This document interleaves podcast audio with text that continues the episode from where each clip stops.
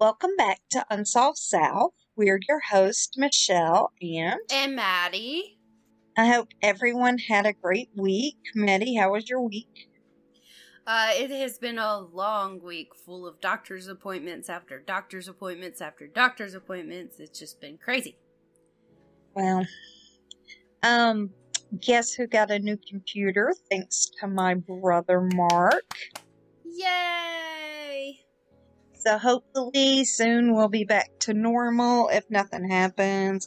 We're kind of getting hurricanes right now, but um right this second there's a break in the weather, so hopefully fingers crossed we can record without incident. Really hoping so. And uh, if y'all notice, y'all can actually hear my voice this time. So Well, we hope. we hope. Because Yeah. when we you could hear my recorded the last one, we also could hear your voice. Very true. But I'm speaking as if this is working. Yeah. Okay, so this week's story theme is planes, trains, and automobiles. And oddly Ooh. enough, it just worked out that way. I did not plan it to be that, but when I saw it, I was like, well, that's too good not to call it that. I love it. So, you ready to hear what had happened was? Yeah, tell us all about it. All right. So, Michael Louis Sills, a 63 year old white male from Winter Garden, Florida, disappeared on September 11th, 2012. Oh, so this is his anniversary almost. Exactly. And um, Michael was 6'5 and 200 pounds. He had salt and pepper hair with brown eyes, just so you can kind of picture who we're talking about. Yeah. Okay, so things started to go wrong with Michael when his girlfriend caught wind that he was cheating on her, and so she broke up with him. He was not happy with this breakup. He was not about it. So he kind of snapped. And he brought it on himself. do what? I said he brought it on himself. Well, I mean, he says he didn't, but anyway, he in fact left her a voicemail that said that he did not cheat with any of those people and that none of them could say that he did. Oh. Interesting. Interesting wording. It is interesting wording, not to mention, like, dang, dude, how many people? I mean, you ain't even be like, I, I ain't cheat with them two folks. He was like, none of them people. I don't know if this is everybody, but to me, that wording brings up like just a whole room full, like 30 people. And the they're like, church. I can prove it. so, anyway, That's funny. um, he ended that voicemail by saying that he loved her, and then he was just like, bye. oh. Okay. Right. So soon after that, she started to get some texts from him that were a touch alarming. And he starts talking about that he's going to kill himself. And then, um, like, later she got one that was like, you know what? I am going to kill myself, and I'm going to do it by crashing my airplane into your house. What? Right. So then he sends her a text that says, I'm already in my plane. It's too late for you to call the police. But the ex was like, mm, let me risk it all and call these cops. Yeah. what if it's not too late? And so the cops like race to the airplane hangar that they know he has. And when they get there, his car is inside, but the plane is gone. Now, in Uh-oh. inside his car, there was blood and evidence that he had, in fact, tried to commit suicide Mhm. but that he had either changed his mind or he failed to finish it. Okay. So, this evidence included a disposable blade from a razor knife, some bloody towels, and a partial roll of duct tape. There was also a note in the car that said, I never cheated with any of those people. okay. So Michael is bound and determined all those people are lying on him. All of them. All of them. I wonder how many. So anyway, the cops are like, okay, well, his plane's gone. Let us call the FFA. And so the FFA tries to help them track his phone. Mm-hmm. And um and they do, they get like a general location of where his plane is and where his phone's at. But Is it's it near not her house? it is it what? Is it near her house? No. It's um Bell near Belleview, Florida, which is like uh I mean it's like not it's like going somewhere. like I guess he gave up on running into her house Oh. And so they get that general location of Belleview and then they lost signal from the phone and the plane. Hmm. what they did was flag his tail numbers, um, the numbers of his plane, and so they flagged it. And so if he landed anywhere, there should have been a record of that, but there is no record that he ever landed anywhere. They did know that he had about five hours worth of fuel left, or not left, but in the plane, and the problem was though they had no indication of where he was going. They had no idea where he would be headed to. They don't know if he made it. They don't know if something happened and he crashed. They have no idea. And he has not been seen or heard from since that anyone will admit police do believe to this day that they will eventually find the plane which is a piper archer aircraft and that when they do they'll be able to solve this case So is it possible that the plane went to another country and that country just didn't report Yes. that plane? It is possible. Um, from Florida, there are any number of Caribbean countries that he could have landed in that were less than five hours away. Um, so, what I kind of popped into my head, you know, how I just make up scenarios. None of this is necessarily true. okay, let's hear it. I just made up this scenario in my head where he's like, um, man, I'm really mad that all these people are lying on me. And I ain't cheat with none of them. And they can't even say I did, but they're lying on me anyway. And so he's like, I'm going to just cut my wrist. And then he's like, texting her and then she's probably texting back like you know she's probably just and then he's like you know what F that heifer. I'm a I'm gonna run into her house. If I'm gonna die, I'm gonna take her with me. And so he like mm-hmm. patches up his arms and stuff, and he drives to the hangar, and then he gets in the plane, and he's like, I'm gonna run into her house, and then she's probably texting back after he says that, and then he's like, you know what? F all of this. I'm going to the Bahamas. Yeah. So that's the Yeah. scenario in moment. Now, it is at all possible that he crashed somewhere in a swamp in Florida or in the ocean or any number of other places. But that's Yeah. just the scenario I made up in my head.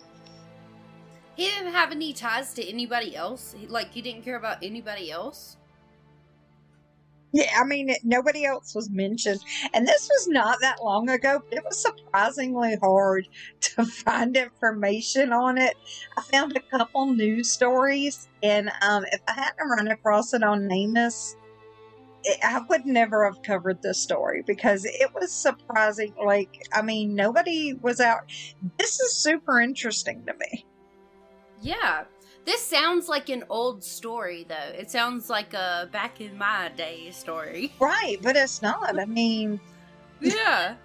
it's fairly recent and so Yeah. i'm like this just this whole story just feels so wild i mean it definitely would make a good like lifetime movie or something somebody's missing the boat on this one this is like could you imagine i mean i'd be all over the Hallmark.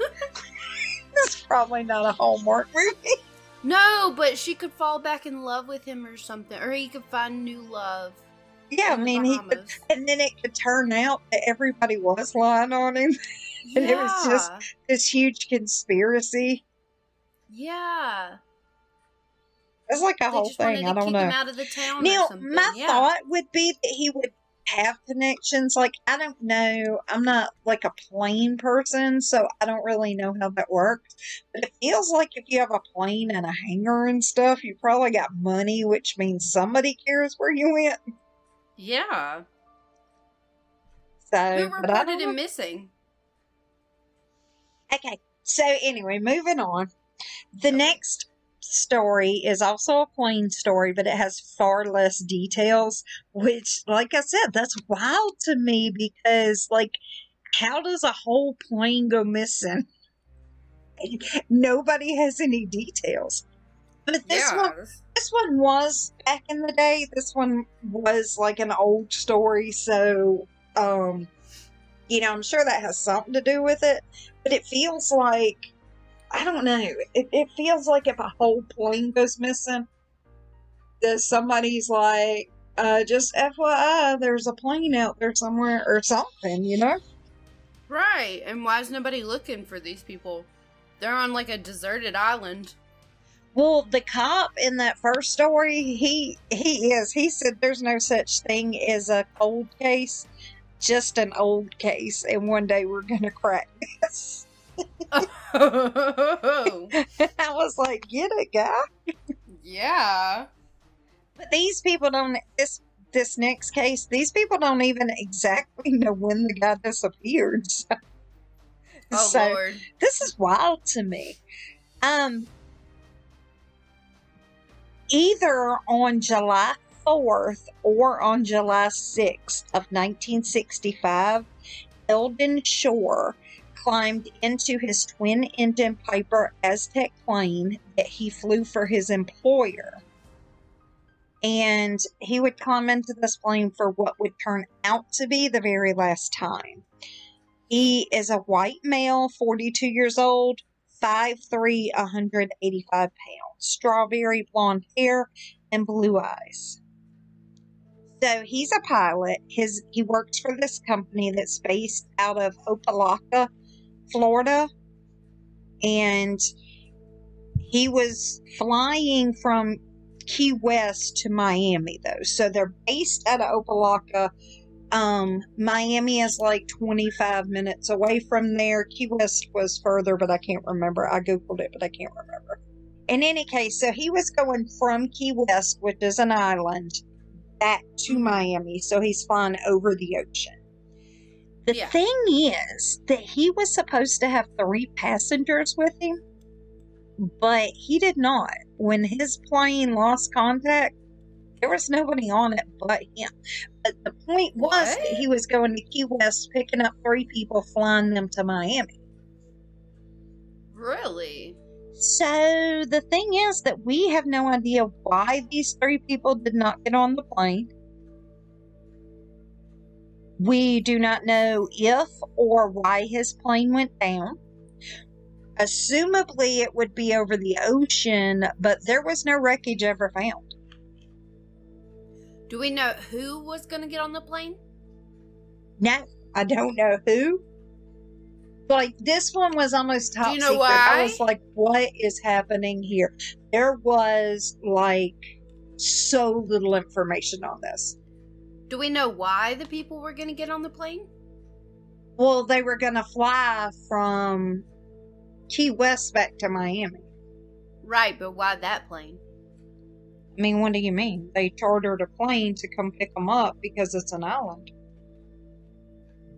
Okay, but I didn't know like there has to be some sort of record of who it was if they chartered it. I'm sh- well, I don't know that there was because this was the 60s. And Okay. things were way different back then. I mean, you got to remember that up until 9 11 happened, security was pretty lax at the airport. I, in my lifetime, I literally remember planes being hijacked and stuff. Like, I remember watching it on the news. I thought you meant you were in a hijacked plane. No, no, before. no. I was like, what? No, I watched it on the news. Like it was a thing that happened and it wasn't like it happened like um all the time, but it was definitely a thing that happened. Security was lax and like back in the day, people were still smoking on planes. They were feeding you like full meals. It was like a, a thing, like part of the vacation was to fly. But I don't know. Maybe there was no record, and that's why we don't know what happened. But could you imagine though that you're you're chartering a plane and they're coming to get you, and then at the last minute you're like, you know what? I think I'm gonna stay a couple more days, and then that plane's like, cool, that's fine. We'll be back in a couple days, and they leave, and then they disappear, and you were that close. Man, that would be wild. I think you would I'd go change buy your a lottery whole life. ticket. Because you you escaped death honestly. Yeah. I'd buy a lottery ticket. yeah i mean your whole life has changed.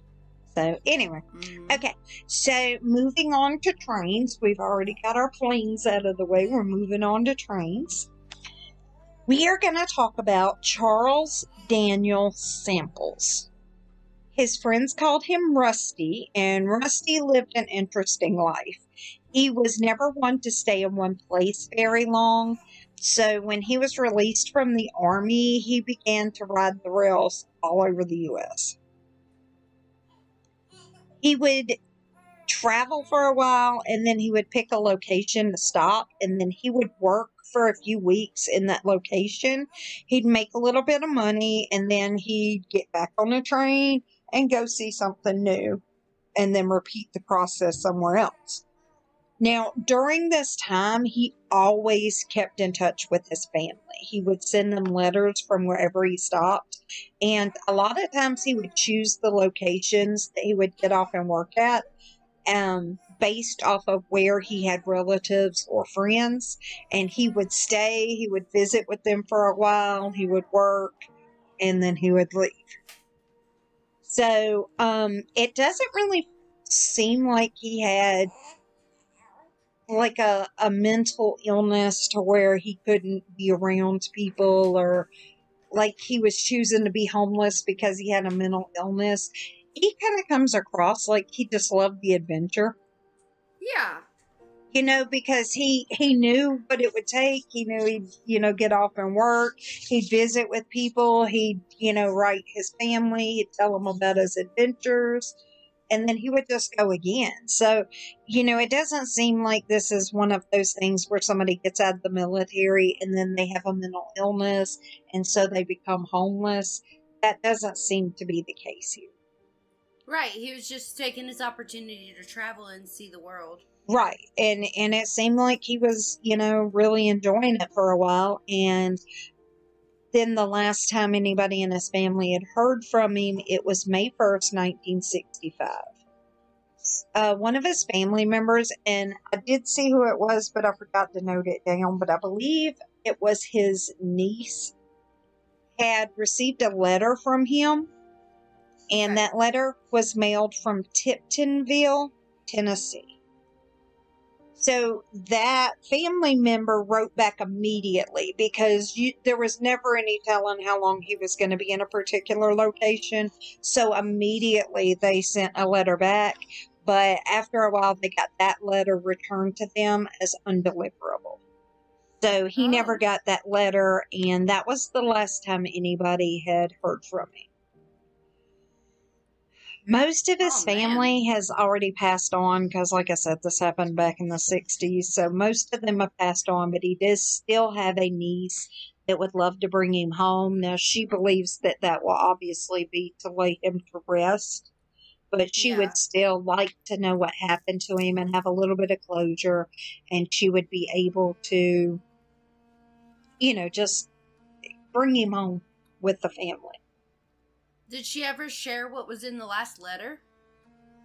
No, it was just um from well my gather of it is just it was just a regular, you know, this is what I've been up to, this is what I'm doing, blah, blah, blah. You know, nothing, you know, obviously I'm being held hostage and, you know, stuff like that. Just a regular letter, and they just wrote right back. And it just didn't make it to him in time. I don't know. I just anytime I hear about somebody writing a letter, I think, and it's their last letter, I want to see if there's some secret code in it. Yeah, I mean, I can see that. But you know, back then, letters was how you communicated, really. I mean, you could telephone, but for the most part, it was letters. So, Rusty was a white male. He was either 36 or 37. He had strawberry blonde hair and brown eyes. Rusty stood between 5'8 and 5'10. He weighed between 140 and 160 pounds. Rusty was known to be completely covered no matter what the weather, so that would be pants, long sleeves, coat, hat, and boots, regardless of the weather. That's weird. Not necessarily. Um, you know, like if I go out in the boat or whatever, I wear pants and long sleeves because I'll get burned up if I don't. So, I I mean, it could be because he was out working, he was on the train or whatever. There could be a number of reasons. Plus, I think a lot of people that um that don't have a regular place to live carry all their belongings on them. Yeah. So that could be why. And this is one of those stories that honestly he could be anywhere. I mean, because he could have just been done in that town and moved on. He could have gone to California. He could have gone anywhere on his own before something happened to him. And anything could have happened. I mean, he could have fallen in love and just, you know, never thought about his family after that. He could have had a heart attack. He could have met up with foul play. I mean, anything could have happened anywhere in the country. So yeah. that's one of those stories that's like, man, that's that sucks. Can you hear So- this baby in the background? Yeah, Oh, I hear him co-hosting. Um, do you have any questions or comments about that one before we move on? no, go ahead. Okay. So this next case, I've actually known about it because it's kind of local to us, and I've known about it for a long time, and it's always bothered me. But since I had looked into it last, they updated it with some Ooh. more information, and this information may shed a little more light on it. Um, sadly, I think it may lead as to why nobody is looking for this child. But in June of 1978, there was a train put together in Raritan, Kentucky. That train traveled to Etowah, Tennessee that same day, and then it Mhm. went to Atlanta, Georgia. On June 8th of 1978, that train left Atlanta, Georgia, and made its way to Camak, Georgia, which is in Warren County. Gotcha. It left Warren County and then traveled to its final destination, which was the Eatonton, Georgia power plant.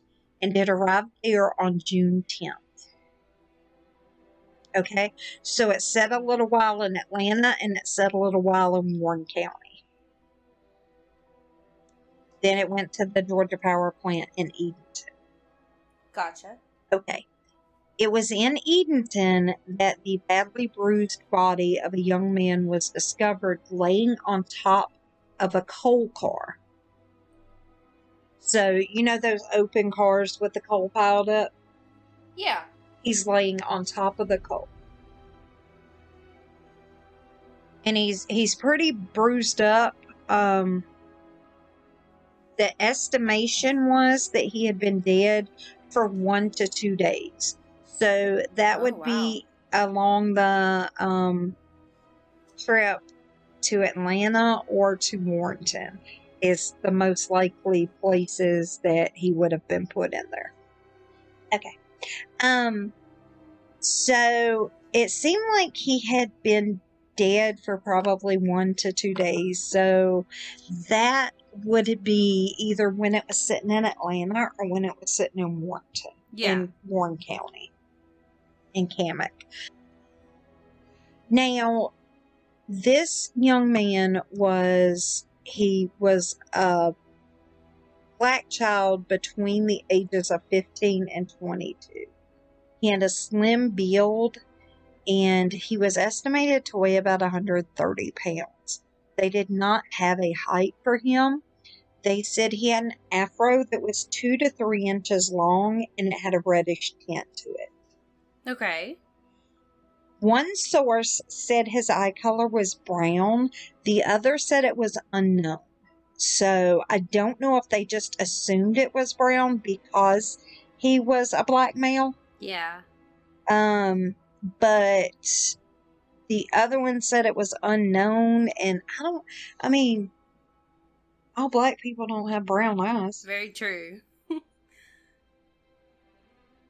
So I'm I'm not really sure about that. One source said he had stitches on his upper lip, and so he had an unhealed trauma. That may be important to figuring out who he was. The new information that was put out was that he had very long nails and curled eyelashes. Okay.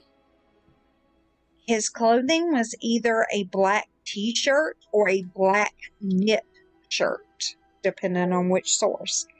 He was wearing jeans, a blue elastic belt that said the word jeans on it, and he was wearing bikini underwear. He had one size 8 lace up dress shoe in the color gray with him. Just one? Now, do I? Just one? Just one. Why just one? I don't know. Interesting. So, with his nails, the bikini undies, and the curled eyelashes, um, it is possible that he was maybe living as a woman, possibly working as a prostitute. Gotcha.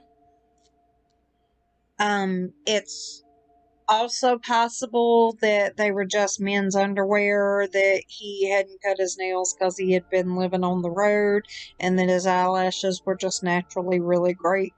And that is also a, a very real possibility. Yeah. Listen, back in the day, men were wearing the bikini underwear all the time. There's all kinds of ads for them. I mean, you know, back when I was a teenager, boys were always wearing those cut off shirts and stuff and the booty shorts. I mean, they showed more skin than any girl. Mhm. So, um, you know, it's, I, I think it's possible it could be either way.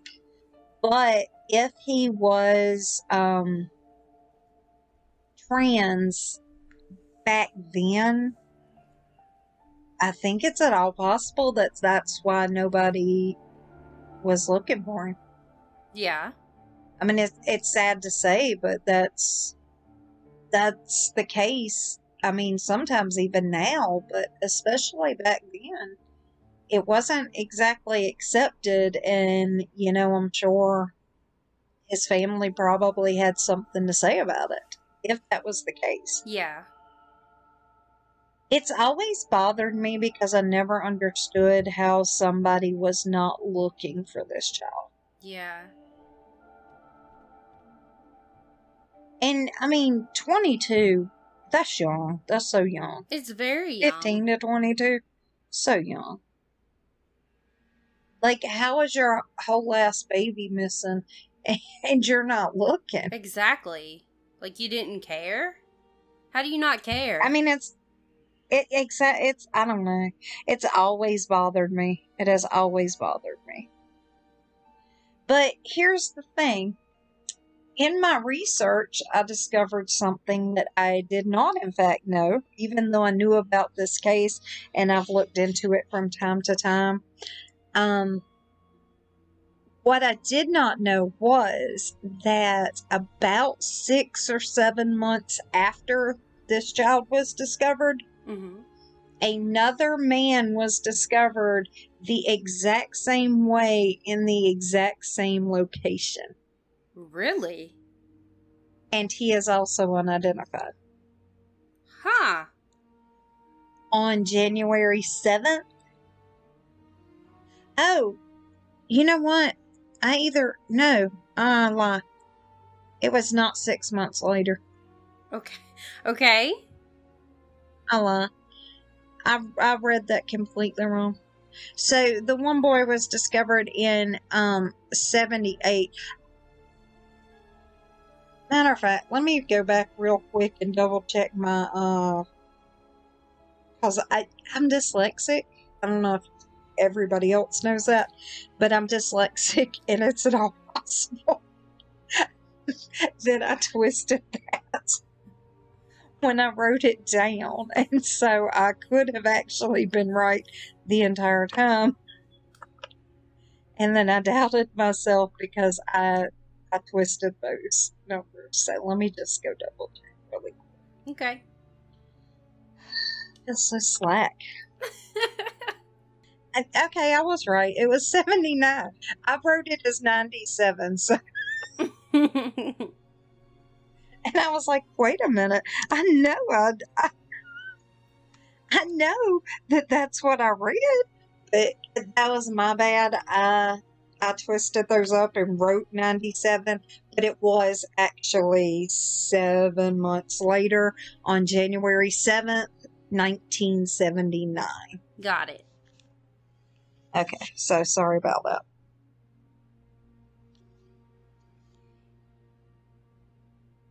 All right, let's try it again. So, on that January 7th, the unidentified body of a white male, approximately 25 to 30 years old, was found in a coal car on a train at the Eatonton, Georgia power Georgia power plant. That is so crazy. This train was loaded in Tennessee, but there was no other information available on this one as far as where it stopped or anything like that. So we don't know the locations where it went. We don't know if it went to Atlanta. We don't know if it went to Warrenton. We do know that it was loaded in Tennessee, and the original train also had made a pass through Tennessee.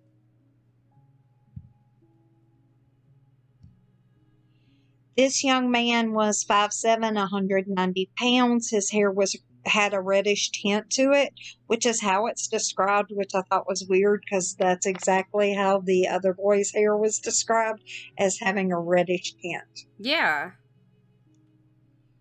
This guy in the um, artist rendering of him, he has a full beard, but that was not mentioned in his description. I'm going to assume that he did, though, have a full beard. Yeah. He was wearing a kind of polo shirt. It was a particular style, but that's basically what it looked like was a polo shirt. Mm-hmm. He was wearing gray knit pants, which I, I cannot even imagine what that is. He did not have any underwear on, and he did not have any socks or shoes on. Okay. And this is in January. Man. So he must have been undressed. I mean, it, it seems that way. No underwear, no socks, no shoes. Yeah. So the question would be are they connected? Is that too much of a coincidence for them not to have been connected? Or is it, I mean, did the first one make the news and somebody's like, oh, that's a good way to get rid of a body? Or what? Yeah. I don't know. Here is my other question Is it possible for either of them to have been put in that coal car. How did they get in there? How did somebody get them into it? You can't just throw them. So you think they climbed in there? Well, I think it's possible that either they jumped off of like an overpass, a bridge or something when the train went under and they jumped in Yeah. and were badly hurt in that jump. Um, I think that's a possibility. okay.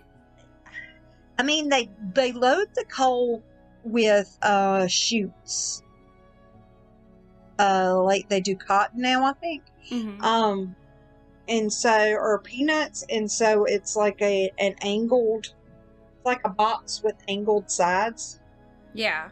That come down to type of kind of point, and then the coal is in the top.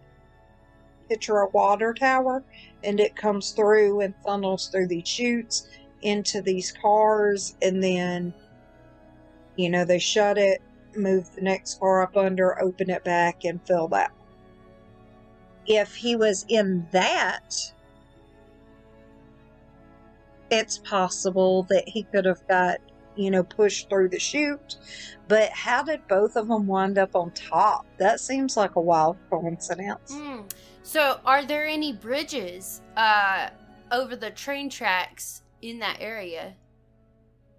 I mean, I'm sure there are because the, especially the first child, he covered a lot of ground.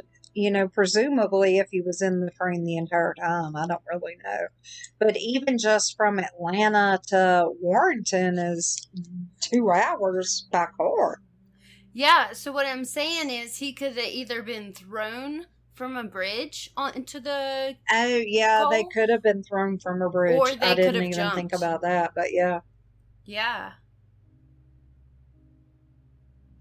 Or what if not the first kid, but the second guy in particular?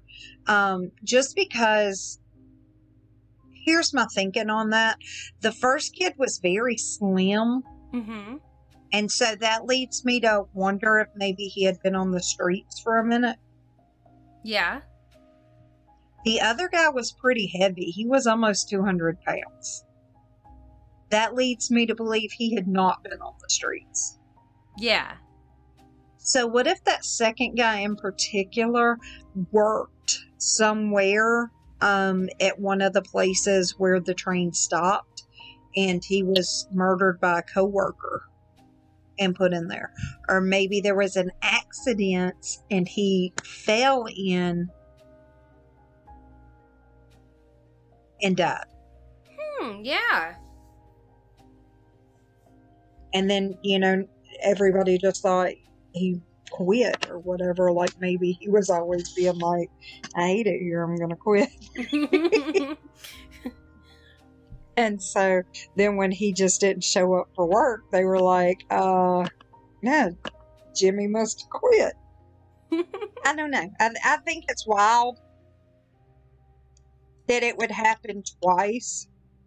I think it's a weird coincidence that they both described their hair as having a reddish tint. I think it's weird that this guy was wearing knit pants. Is that something like, am I picturing the wrong thing? um, I feel like you're picturing a sweater as pants. Like yarn. Yes. I don't. Yes. I'm picturing more of like almost like a mix between linen and corduroy pants. I tried to picture corduroy because I thought they might have been popular back then. Yeah. But if he was wearing corduroy pants, it's a good thing he didn't start the coal on fire. You ever worn corduroy pants? no. I did back in the day. They're like, "Zoot, zoot, zoot, zoot, zoot, zoot." there's friction in them thighs. I don't know. I'm just. I'm picturing, yes, I'm picturing like a sweater. But then they said that in the one source said that other kid was wearing a knit shirt. yeah, good point. And then this guy's wearing knit pants. And that maybe that was just a thing back then. I don't know. I just think I don't necessarily think they're connected, but I just think that's a wild coincidence. Yeah. I used to think there was no such thing as coincidence, but doing this, I think maybe I'm wrong. Maybe there is a such thing. I mean, I think there's a such thing as coincidence. Ouch. I never thought there was. Okay, so this last story, pay close attention. Okay. This this story is like what? It is a it is a shocker. Okay. All right. All right. This last story takes place in a neighborhood in Fort Pierce, Florida. And this happened in 2021. So this is pretty new. Yeah. Okay, so this family is living in this neighborhood. They're just living their lives. They're coming, they're going, they're doing what they do, right? Okay, so they start to realize that every once and again they're getting like a whiff of something, and they're like, "What is that smell?" And but it's not constant. It's just like every once in a while the wind hits just right. They catch a whiff of it, and they're like, "What is that?" So they're questioning, but nobody, you know, really knows. And you know how it is. You're like, "Uh, "They'll go away." Yeah. so they don't really investigate, but just it's just like every once in a while. It, it- since it's not constant, they're not investigating. They're just, you know, they they mention it to each other, but then they just go about their lives. Now they say this happened throughout the month of June. Mm-hmm. On July fourth, they have a cookout. They invite people over. They got friends. They got neighbors, families there. Everybody's out there. They're having a good time. They're eating.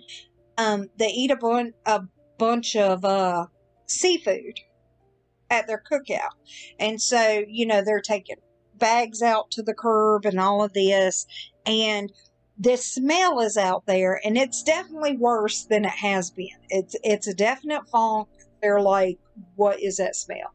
But they're like, it's July, it's Florida, it's sunny, there's all this seafood remnants in this trash.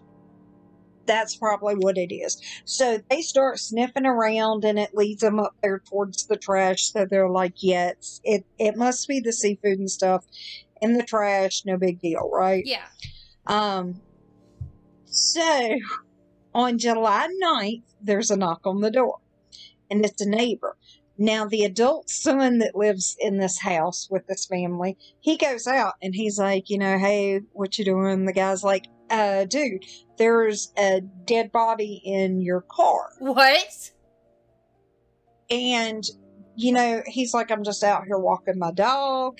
And I walked by and I thought I saw something and I stopped and I looked closer and there's a dead body in your car.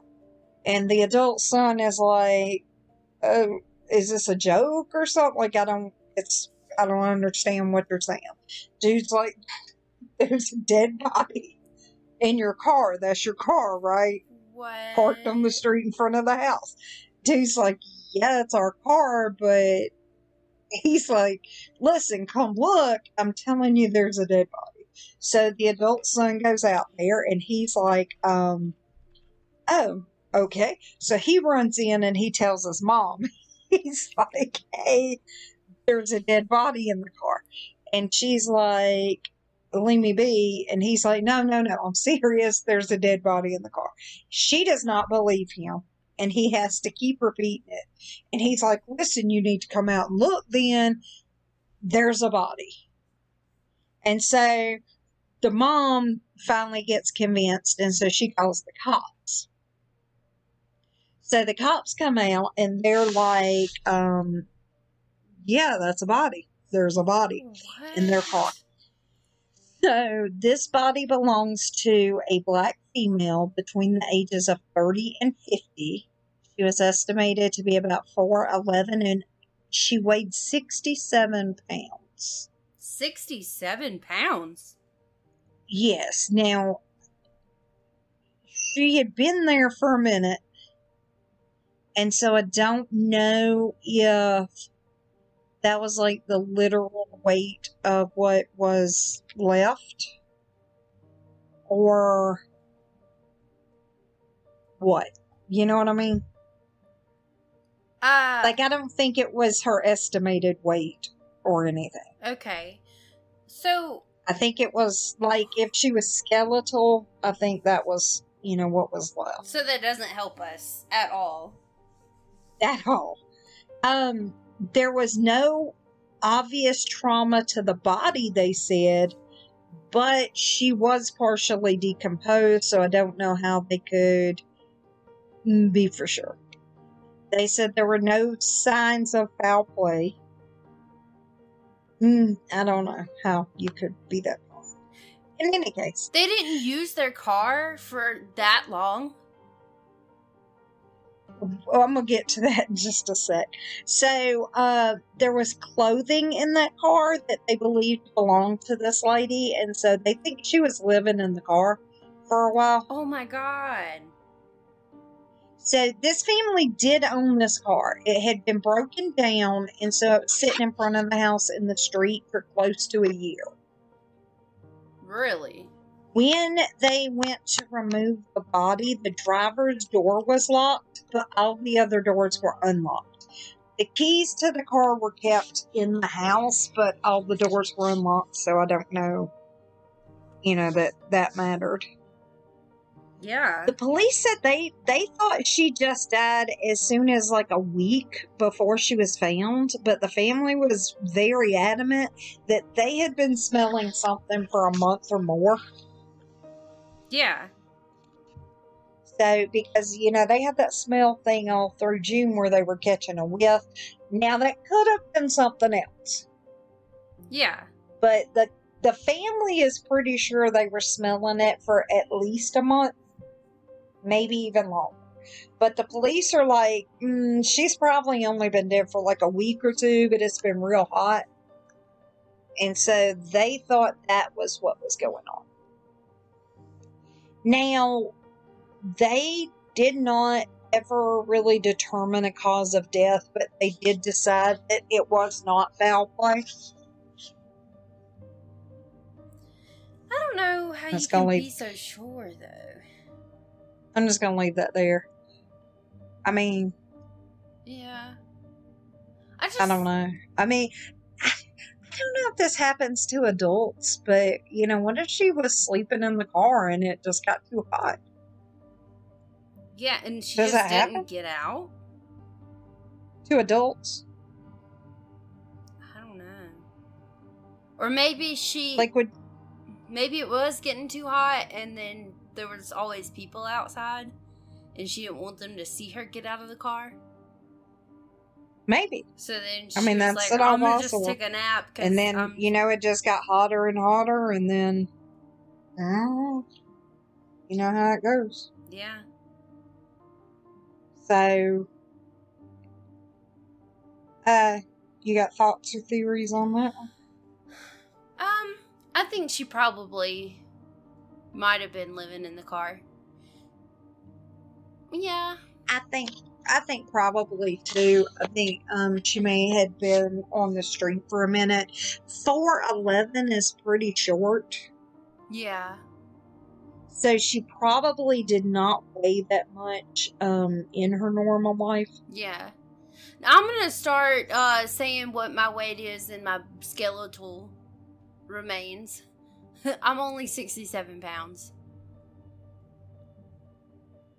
Do what? No, I'm gonna start with like if somebody ever asks me my weight, I'm gonna say I'm 67 pounds because that's how much my skeleton weighs. Oh, you're gonna Yeah. you're gonna tell them the weight of your skeleton. Yeah. They didn't say how much does your whole body weigh. So I can just True that. I can say like, you know, my left leg weighs 30 pounds. Probably more than that, actually. my leg is chunky. Um, I started researching. okay. I had got to thinking the other day, um, because I saw a meme that said, "If I go missing, you better don't put my weight on that poster." and it kind of chuckled me. And then I was like, I wonder, um, like, do heavy people get kidnapped as often? They do not, just FYI. Yeah. Um, That's why we if you weigh extra slice of over- if you weigh over 300 pounds, you are far less likely to get kidnapped. Really? just FYI. Now, I looked it up and there were um there were cases of it, but there was one state that by far had the most cases of people over 300 pounds going missing. What state? Arizona. What? Yes. And I was like, How weird. why though? Yeah. First off, I would have thought more heavy people lived in the South. I agree. I mean, that may be like a um like a stereotype, but just in my mind, I feel like the most heavy people weigh weigh. I mean, the the heaviest people live in the South, Yeah. in my opinion.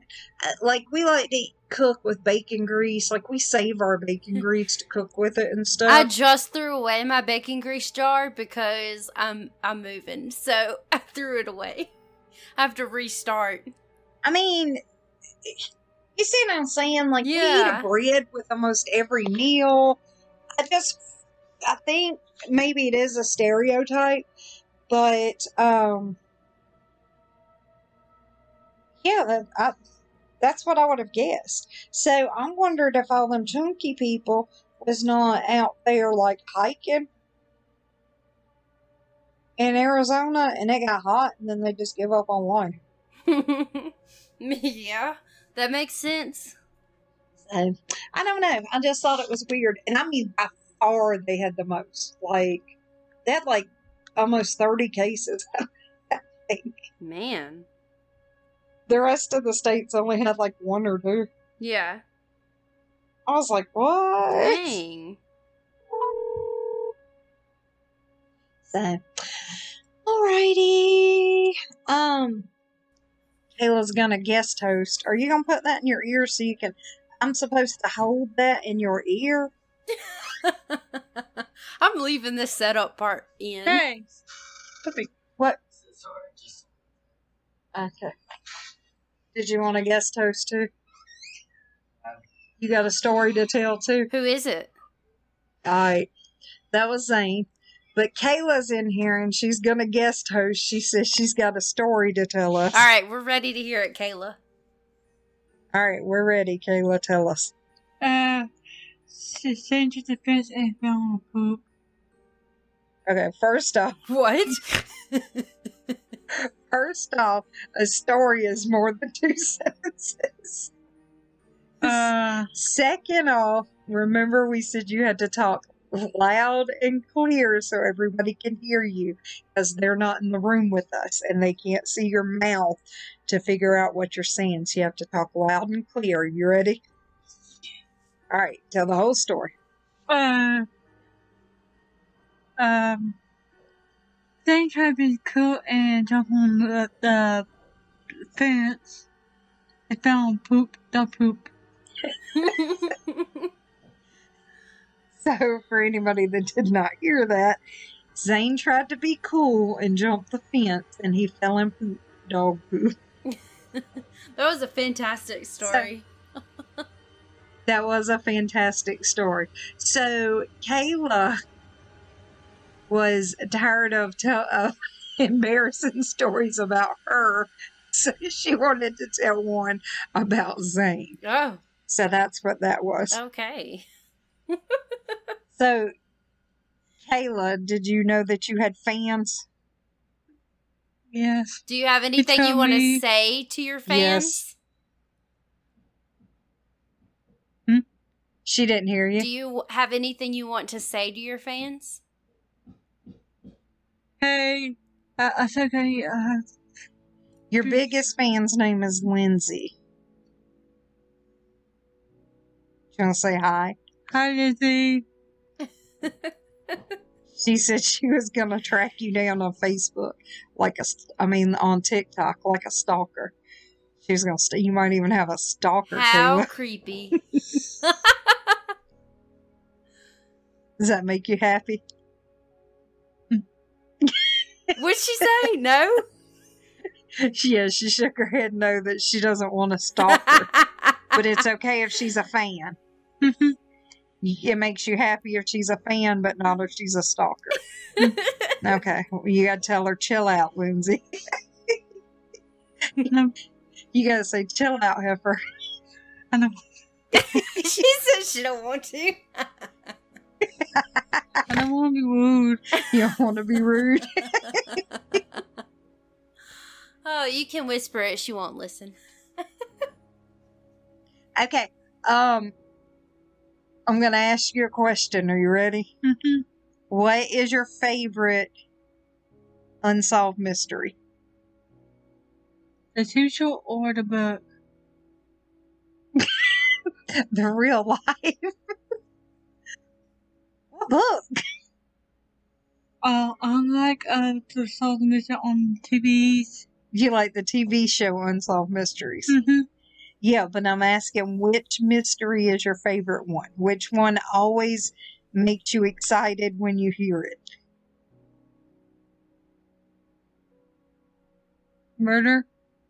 Murder. All right. Murder.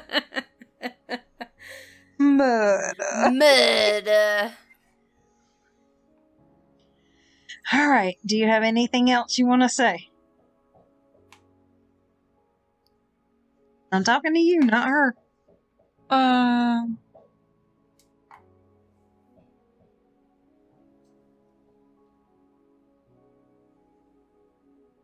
It's almost like you didn't know this was happening all day long. Did you not prep Remember when I said when I said you need to practice because Matlin doesn't want to edit 15 minutes of silence? trying to ponder it out. And I said, You need to know what you're going to say. Do you know? And you said, Uh huh. And I said, Okay, because Matlin doesn't want to um, have to. Okay, go ahead. So, uh, your um, listen to, but uh, what you've been called? Unsolved Um, South. Also, so, But you could have said Matlin and Mama's podcast. M- Mama's podcast. But thanks for listening to Unsolved South. Uh, thanks for listening to uh, Unsolved South. Also South. All right. Who do you want to So, share it um, with? this week, this week, we're gonna share the podcast with somebody who loves a good story.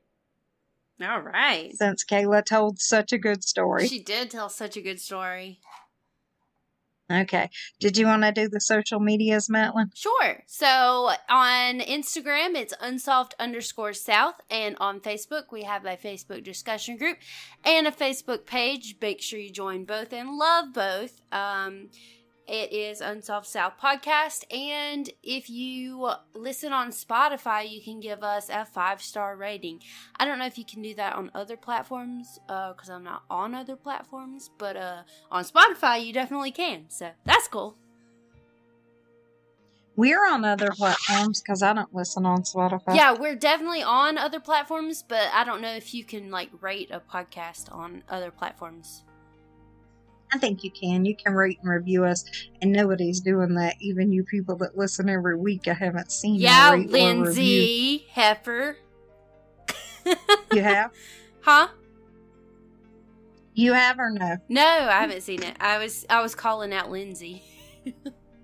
Uh huh. I wasn't gonna call no names, but uh, anyway, some of y'all, some of y'all be uh good fans, and you ain't rating and reviewing. I'm just gonna throw that Mhm. out there. But we have had a lot of people join the discussion group, so that's always exciting to see. it is. It's so exciting. We've had a bunch lately. I know. I'm happy to see it.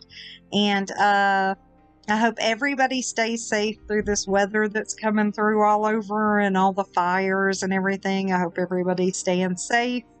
And um, y'all come back next week for another episode of Unsolved South. Is Kayla still there? Kayla, are you ready to say yeah, bye? there we go. Mhm. All right, one. All right, ready?